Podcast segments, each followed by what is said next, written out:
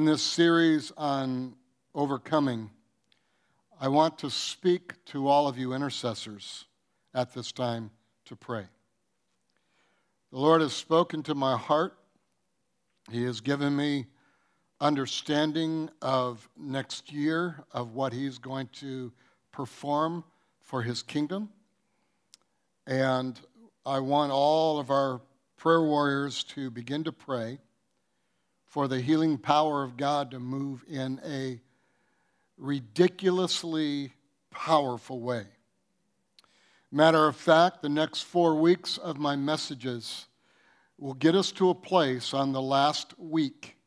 We will touch on it during the four weeks, but on the last week, we will call for the sick. We will pray for those with cancers, with diseases, whatever it is God is going to do the miraculous. I'm calling for all the congregation to ask your neighbors, your friends that are sick, to come and to be anointed with oil and to be prayed for because there is going to be a mighty move of God. We're going to see this all around this nation and all around the world. My proclamation to you is what God is saying is that healing is at hand. Healing is for today, and God is going to do the miraculous. So, for you who are prayer warriors, you begin to pray. You begin to knock down all things that the enemy has tried to do to keep people from coming and receiving from the Lord. If you have been a person that have faced intense things in your life, I want you to understand the healing power of God is there. He will restore. Today we're going to speak about overcoming the lie of unimportance. The feeling that many have, even though they are born again, called of God, they feel like they are unimportant, like they don't belong, but not only don't belong, but they feel like even if they were accepted, they had nothing to offer. You are great in the kingdom of God because you serve the King of Kings and the Lord of Lords. And so I'm going to pray, and then I'm going to move into this message, and you're going to experience for a month, you're going to experience an extra anointing of the Holy Spirit. The move of the Holy Spirit, like you have not received before. Open up your heart, open up your mind to this because God has promised, and our God is not a liar. Let's pray. Father, in Jesus' name, we proclaim that the power and the anointing of the Holy Spirit rules and reigns, not only in this place, but in every place that we touch, from our business to our homes to our jobs to our neighborhood to the places we shop to the places we work out to the places that we go on vacation, to the places everywhere we go, wherever we step our foot, it's ours to command the kingdom of God to rule and reign. And we proclaim that now in Jesus' name. And this month, let it be a reality for all of us. And we thank you for that, Father. Hallelujah. Just uh, high five someone, hug somebody, and tell them, God bless you. You may be seated my brother. Bless you.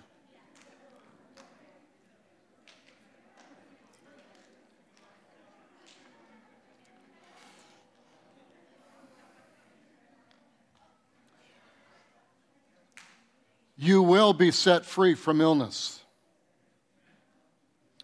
Today, let's read a story from the Bible, and the story is the third time that Jesus meets with the disciples after the resurrection. But I want you to see or to notice and to understand, to perceive in this story, Jesus is restoring Peter. I want to say that again. Jesus is restoring Peter. Because many instances, people have taught this message thinking about the difficulty that Peter had. But I want you to understand the difficulty that Peter had is not what I believe is being taught. I believe the difficulty that Peter had was feeling of unimportance because he blew it three times. He rejected Christ three times. Publicly, he did that. Publicly, he was with Jesus as they were describing things like, Who's going to be your favorite? All these different insecure statements that people made. But I want you to notice in this story, Jesus was not ridiculing Peter, he was restoring Peter. And that's what God does with you. No matter where you've been, what you've done, what you've said, what you didn't say, God is a restorative God. God is a God that will restore you. And in this story, Peter denounced Christ three times, and Peter feels so insecure, so unimportant. And what's even funnier as we look at it as in truth, that Jesus even told Peter how he was going to die in the story. So let's read this and notice, perceive, understand, and have revelation that there is some very unhealthy comparison happening due to Peter's belief. A belief that says, I'm not important. In John 21, verse 15 through 24, let's read this. So when they had eaten breakfast, Jesus said to Simon Peter, Simon, son of Jonah, do you love me more than these? Peter said to him, Yes, Lord, you know that I love you. And he said to him, Then feed my lambs. Notice Jesus saying, Nothing changes from what I've called you to be. He said to him again a second time, Simon, son of Jonah, do you love me? And he said to him, Yes, Lord, you know that I love you. And he said to him, Then tend my sheep. Nothing changed. The way I see you, nothing has changed. He said to him the third time, Simon, son of Jonah, do you love me? And Peter was grieved because he said to him the third time, Do you love me? And he said to him, Lord, you know all things. You know that I love you. And Jesus said to him, Then, cotton pick and feed my sheep. I added that, by the way. Most assuredly, I say to you, when you were younger, you girded yourself and walked where you wished. But when you are old, you will stretch out your hands, and another will, will gird you and carry you where you do not wish. This he spoke, signifying by what death he would glorify God. When he had spoken this, he said to him, Follow me. Then Peter, turning around, noticed Peter's reaction.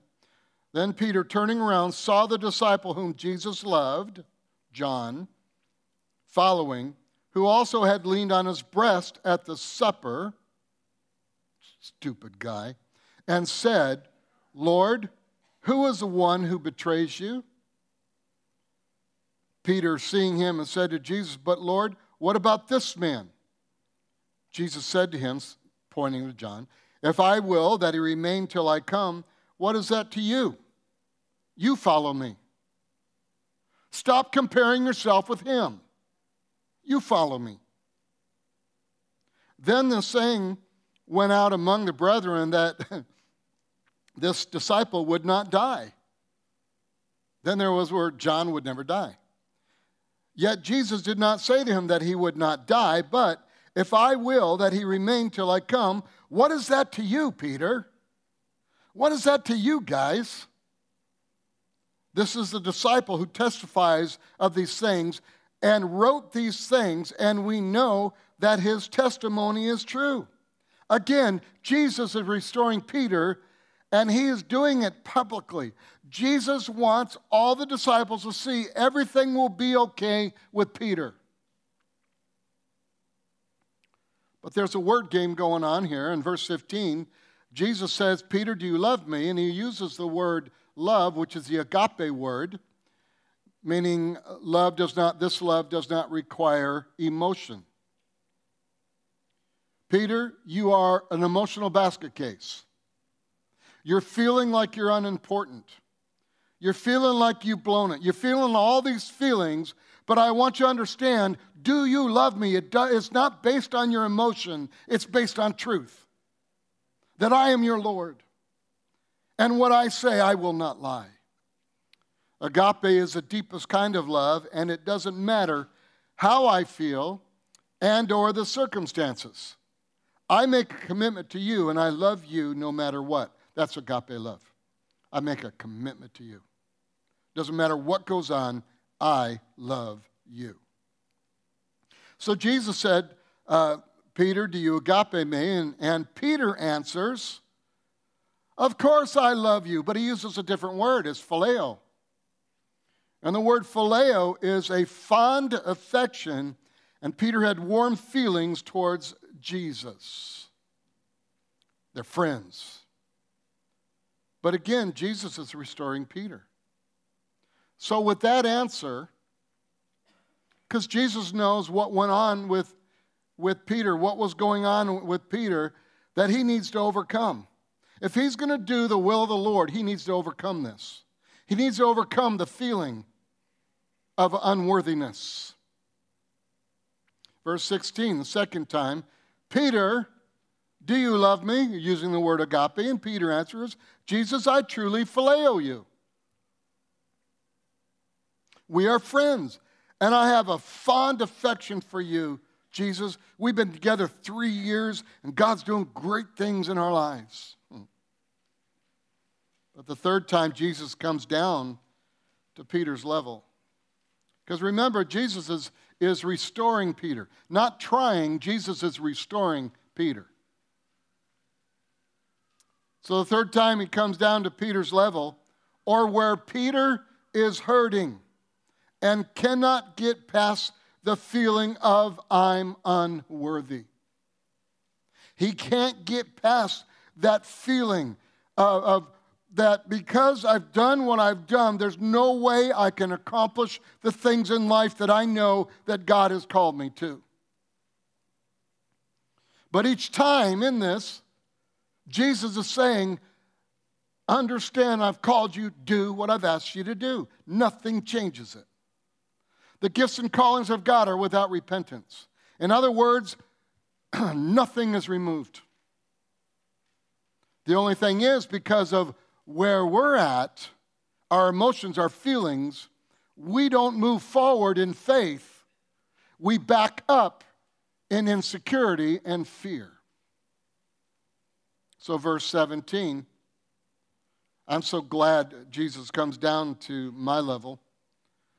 He said to him the third time, Simon, son of Jonah, do you love me? And Peter was grieved because he said to him the third time, Do you love me? And he said to him, Lord, you know all things. You know that I love you. And Jesus said to him, Then feed my sheep. Jesus said in verse 17, he didn't use the word agape, he used the word phileo. So, Peter, do you phileo me? And Peter answered, Lord, you know all things. You know that I phileo you.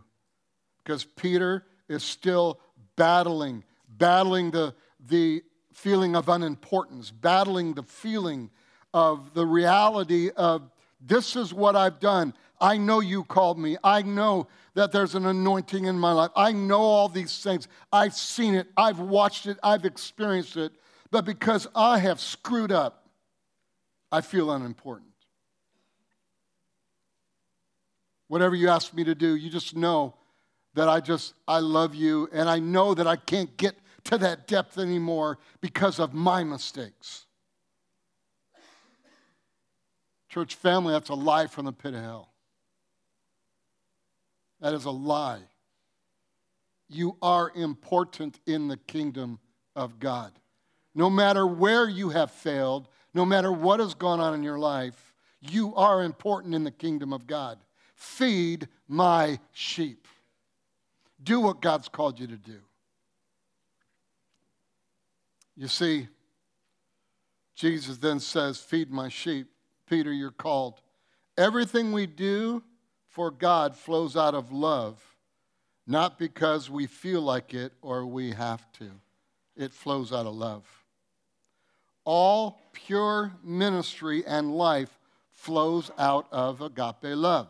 You want to move into a realm of the power of God and the anointing of God, then walk in agape love. You want to reach that, that, that climax or, or that pinnacle of what God has called you to, then walk in agape love. Agape love destroys the feeling of unworthiness. Everything in your life is done through the foundation of love. And to have this foundation, what Jesus is restoring Peter with, Jesus comes first. But it's very interesting, as I said earlier, and we read, in this conversation, Jesus tells Peter how he will die. Verse 18 Most assuredly, I say to you, when you were younger, you girded yourself and walked where you wished. But when you are old, you will stretch out your hands, and another will gird you and carry you where you do not wish. There's a book, I don't know if any of you read this, it's called The Fisherman's Tomb. And it's where they found Peter's bones. And they were, as they studied the bones, the bones were 65 year old robust of a robust man that was brutally murdered. And he was. He was crucified. Church legend even says that Peter was crucified upside down because when they told him he was going to be crucified, he said, Please do not crucify me like my Lord. Hang me upside down. I'm not worthy of that. But his I'm not worthy of that didn't come out of unworthiness, didn't come out of feeling unimportant, but it came out of faith and respect for the King of Kings and the Lord of Lords because Jesus was first in his life. So, the question then, what I want to bring to you at this point is this Why did Jesus tell Peter how he was going to die? He's trying to restore him. Well, the answer is it was the threat of being killed, is why Peter denied Christ. Three times he thought if I said, Yeah, I was one of those guys, they would kill him too. So it was a very threat of dying that Peter denied Christ. The very threat of saying, I am submitted to the King of Kings and the Lord of Lords, he would die. And so Jesus says, Now I'm going to tell you how you're going to die.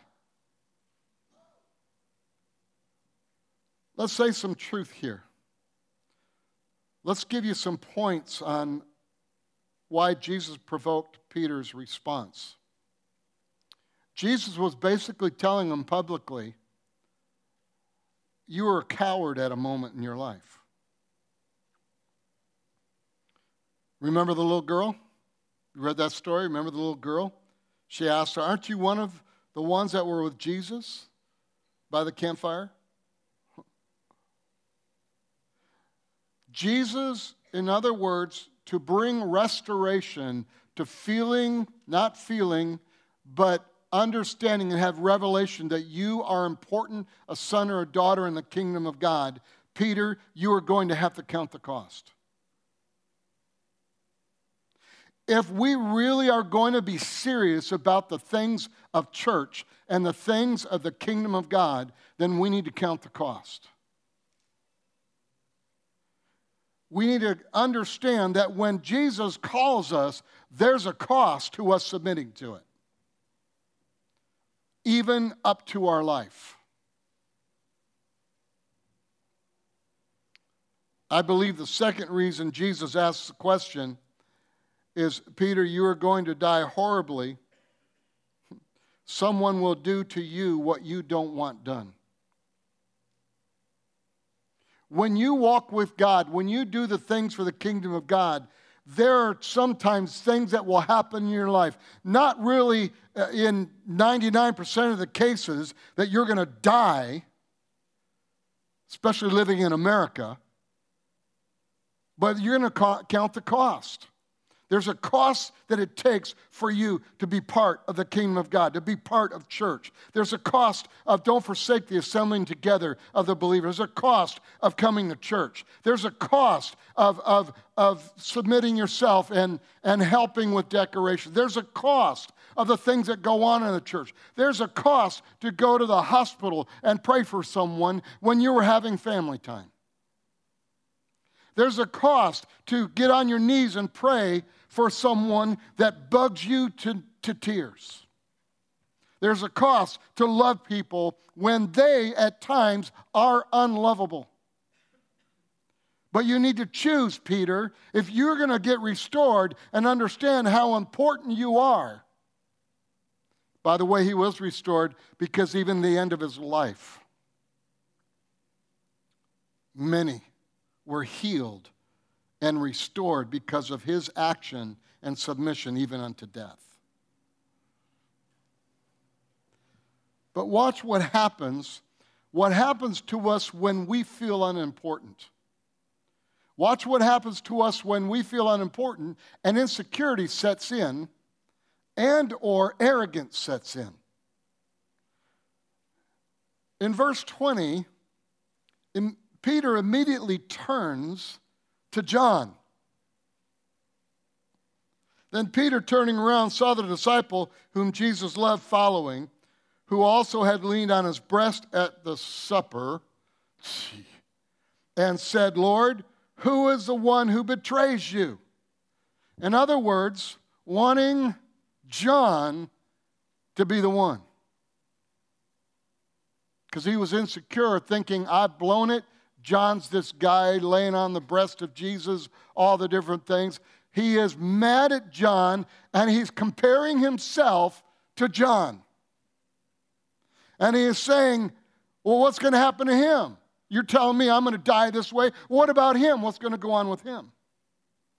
So Peter points to John and says, Tell me how John's going to die. Now, you know that Peter doesn't want to hear, John? Oh, Let me tell you about John. John's going to live 50 more years. He's going to have many grandchildren. Matter of fact, he's going to hit the lottery and live happily ever after. You know what Peter wants to hear? John's going to have it worse than you. And Peter would say, Yeah, John, ha ha. You say that sounds so trite? It is. But that's what's, hap- that's what's happening with Peter because he feels unimportant. That's what happens with Peter because he feels lesser than.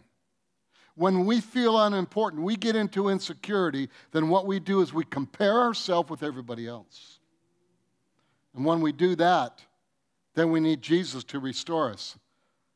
In other words, Jesus saying, Ben, do you love me? Course I love you. No, Ben, do you love me? You see, the reality is, is that when God brings restoration to us, sometimes even the restorative time is a time where it's hard. But how we win, how we overcome, how we get to the place of victory in our lives and overcoming this feeling of unimportance is that we realize that Jesus comes first in everything whether it's easy, whether it's hard. Now, when we allow a spirit of unimportance into our thinking, we then are happy when we have an advantage and we're miserable at a disadvantage. You know I learned a long time ago in sports? No matter how good I got, there were other people that were better. Every area of your life. There's always room to grow, isn't there? There's always room to get better. Did you know that Peter and John had a huge rivalry? Not like Ohio State and Michigan, but, anyways, all my teams lost. Depression almost set in, but I'm okay. In Matthew 20, James and John, we talked about this a couple series ago were brothers and were called the sons of thunder. Remember the mother uh, going to Jesus saying, Hey, can my son sit at your right and your left hand? John actually refers to himself as a disciple whom Jesus loves. And then uh, I want you to understand that you know that got to be annoying to all the other guys. You just got to know that. We have to look at these are guys that are hanging around each other for three years. And all of a sudden you got some guy, sons of thunder. You know, I'm the one that Jesus loves. Who's going to sit at your right hand and your left? Sending mama, you know, to help them. You know what they were thinking. They were looking at John saying, You mama's boy.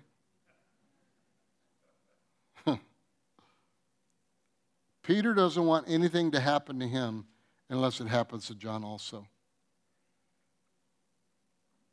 That's because Peter feels unimportant. Not because Peter's not called, not because Peter's not going to do great things for the kingdom, but at that moment, that season in his life, he feels unimportant. He feels worthless. Because he, again, I'm going to say it, he screwed up. Jesus has zero tolerance for someone to think they are unimportant to the kingdom, which produces comparison. Jesus has zero tolerance for comparison. Because God called you, God anointed you, God gifted you, God did all things for you, God died for you. Jesus did everything for you. And to compare you with someone else, Jesus has zero tolerance. So, what is Scripture telling us, and what is Jesus doing in a very strong way? He is restoring Peter, but he's saying, Peter, zero tolerance on this. You want to go further in this? Then you need to stop this. Because if you look at it, you look at the story, Jesus is kind of playing with Peter. Not in a bad way, but he's getting Peter into a place where he realizes hey, wait a minute, the way I'm thinking, the way I'm doing things in life is not right.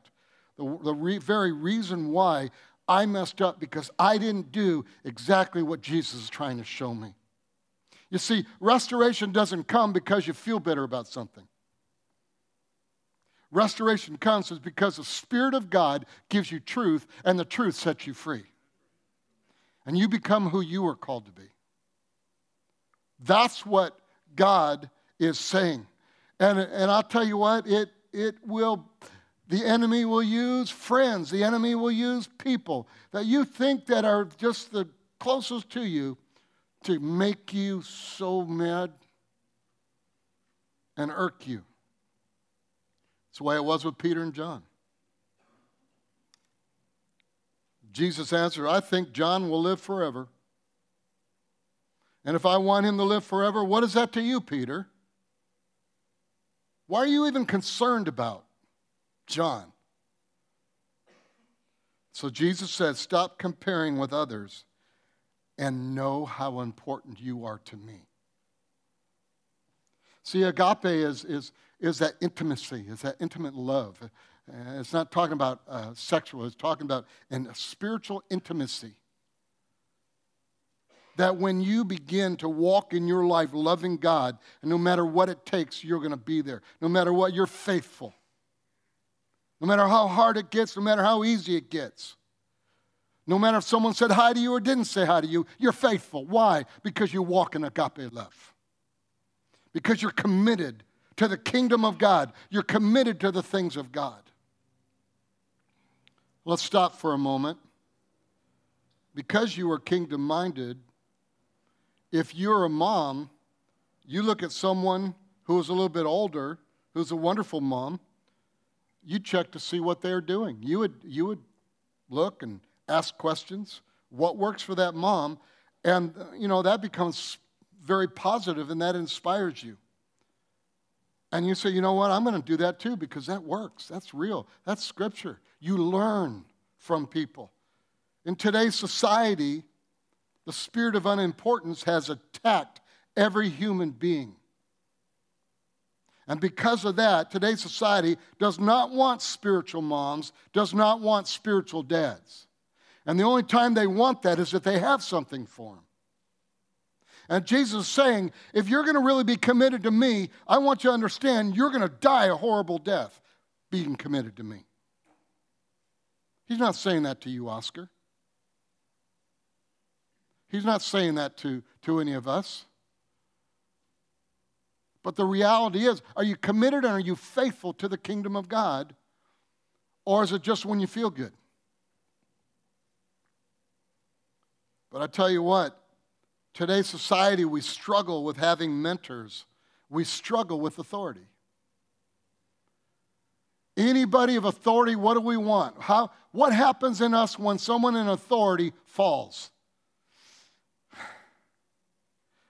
What happens to us when someone who, who has things, who, who all of a sudden just makes a big mistake and maybe steals or lies or whatever and is caught and put in jail? We see. We struggle with mentors, we struggle with authority, but that's how God created the kingdom of God.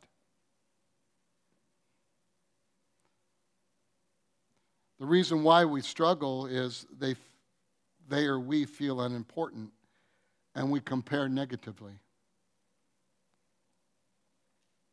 So let me tell you this week the problems with believing the lie of unimportance. What will happen when we believe this lie? First of all, believing you are unimportant produces arrogance, superiority, or insecurity, inferiority. This is spiritual. Is not about what you have. It's not about what you've done. This is a spiritual thing. I'm better than you, so I'm proud. Or I'm lesser, so I feel inferior, and I don't like you. Peter was arrogant and secure, insecure, caused by feeling that I'm not important. I have screwed up. The second thing this spirit produces is it keeps me self focused on others rather than God. Did you understand that? Self focused on others. When I look at others, I compare me with them. Those type of people are always offended, always comparing, not honoring, and loving your brother or having agape love. When they compare all the time they walk in, they're just, they're just waiting for someone to do something wrong so they can be angry. Look at the world today. Look at the shoes he's wearing. I'm offended. Look at the way he eats his hamburger. I'm offended. You shouldn't eat hamburger. You're killing steer. All I say to them, they're going to die anyways. So why not eat them when they're good?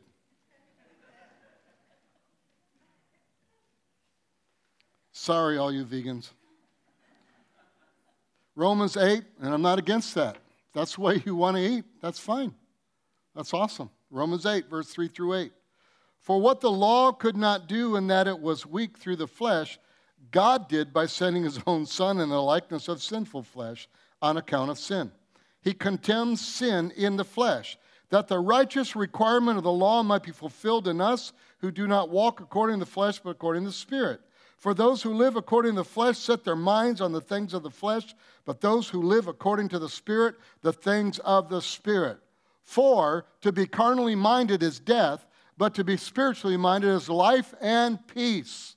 Because the carnal mind is enmity against God, for it is not subject to the law of God, nor indeed can be. So then, those who are in the flesh cannot please God.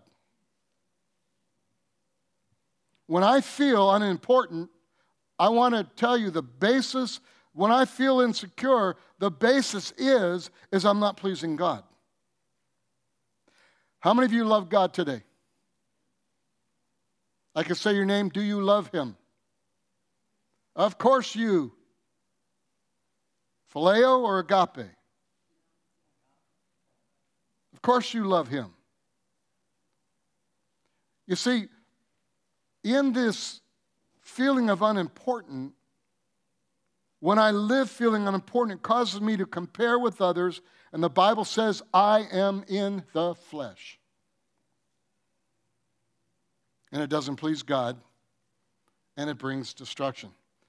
In 1997, around that time frame, Terry and I and the kids moved to North Carolina. And God did some amazing things as He's doing here. And the first Sunday, I was walking in church early, first service, and, and a man says, while pointing at the Jeep that we had gotten before we went to North Carolina, and he says, We must be paying you a lot of money to drive something like that. And so, being my wonderful, spiritual, godly person, I laughed and said jokingly, Did you bring your offering?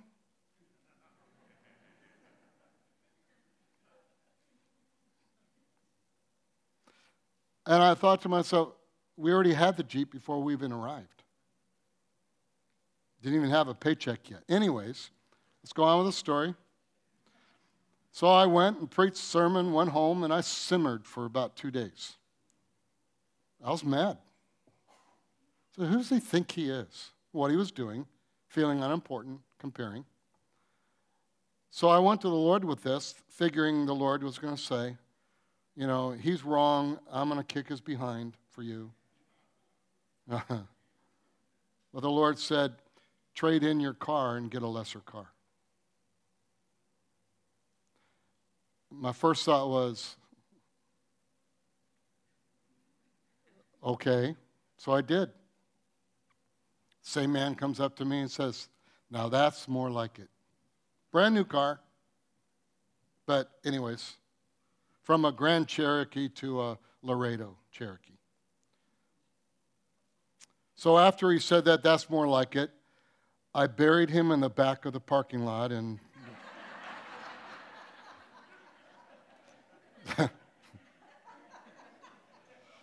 Just kidding. Yeah, because we did add to the parking lot, didn't we? We covered it over. No, anyways. the guy struggled feeling unimportant. But the Lord really taught me and said, listen, there are people that you're going to face are going to have this emotion and feeling. And they're going to say and they're going to do things that will destroy their lives, like what was happening to Peter.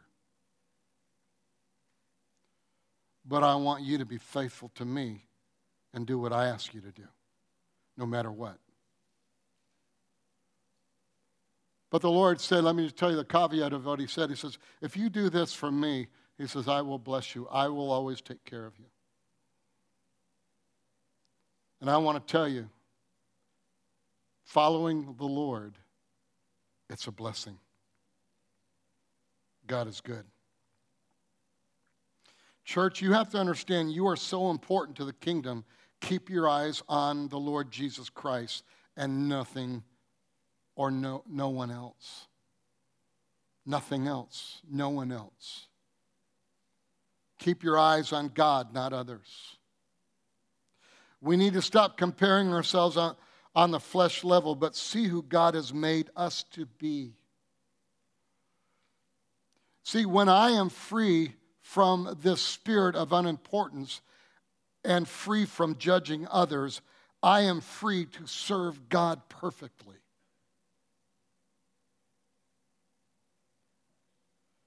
When we believe we are unimportant. It's the third thing. On some level, it keeps me mistrustful of God and even offended at God.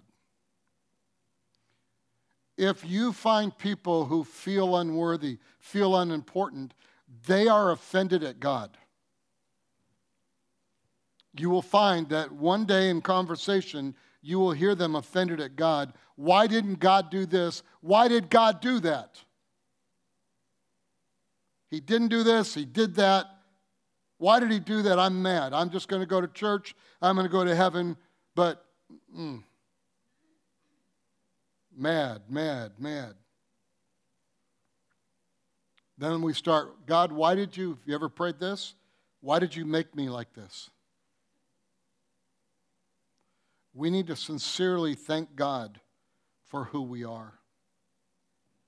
And let me just say this to you. It's amazing that I've seen all the years of ministry people that have walked in this type of journey and pain, feeling unimportant, unworthy, is that when they rise up and then begin to do what Peter did after this conversation, begin to understand I'm called of God, I'm anointed of God, I'm important in the kingdom of God. That's what Peter did. After that conversation with Peter, I mean, he went on and amazing stuff that he did. Yeah, he made some more mistakes, and we all do. He wanted to go back to Old Testament times and sacrifices after the Holy Spirit came. But he made mistakes. Yes, he does. Guess what? We're all going to make mistakes. But here's the reality be faithful to the truth that you are a son or daughter of God. Be faithful to that. God will bless you. God will anoint you. God will take care of you the last thing that happens when we feel unimportant. Feeling unimportant and comparing causes me to be resentful and reject others who have what I want or are walking in freedom. God, why do you love them more than you love me? Remember Peter? I'm going to die like that. Well, what about John? What's going on with John? What's going on with mama's boy? Hmm. 2 Peter chapter 1 verse 3 through 8 says this. As his divine power has given to us all things that pertain to life and godliness through the knowledge of him, through the knowledge of him, through the knowledge of him who called us by glory and virtue, by which have been given to us exceedingly great and precious promises that through these you may be partakers of the divine nature. Having escaped the corruption that is in the world through lust, but also for this very reason, giving all diligence, add to your faith virtue, to virtue knowledge, to knowledge self control, self control perseverance, to perseverance godliness, to godliness brotherly kindness, to brotherly kindness love. For if these things are yours and abound, you will be neither barren or unfruitful in the knowledge of our Lord Jesus Christ. You are valuable and so important to the kingdom of God. Jesus is asking you, and he's coming down to our level, and he's asking, do you love me? Do you love me?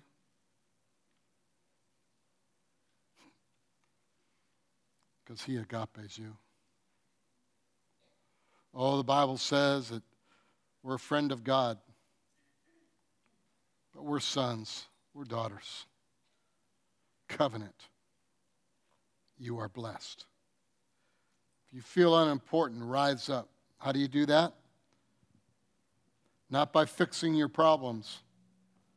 You do it by loving God, the knowledge of Him. Let's all stand.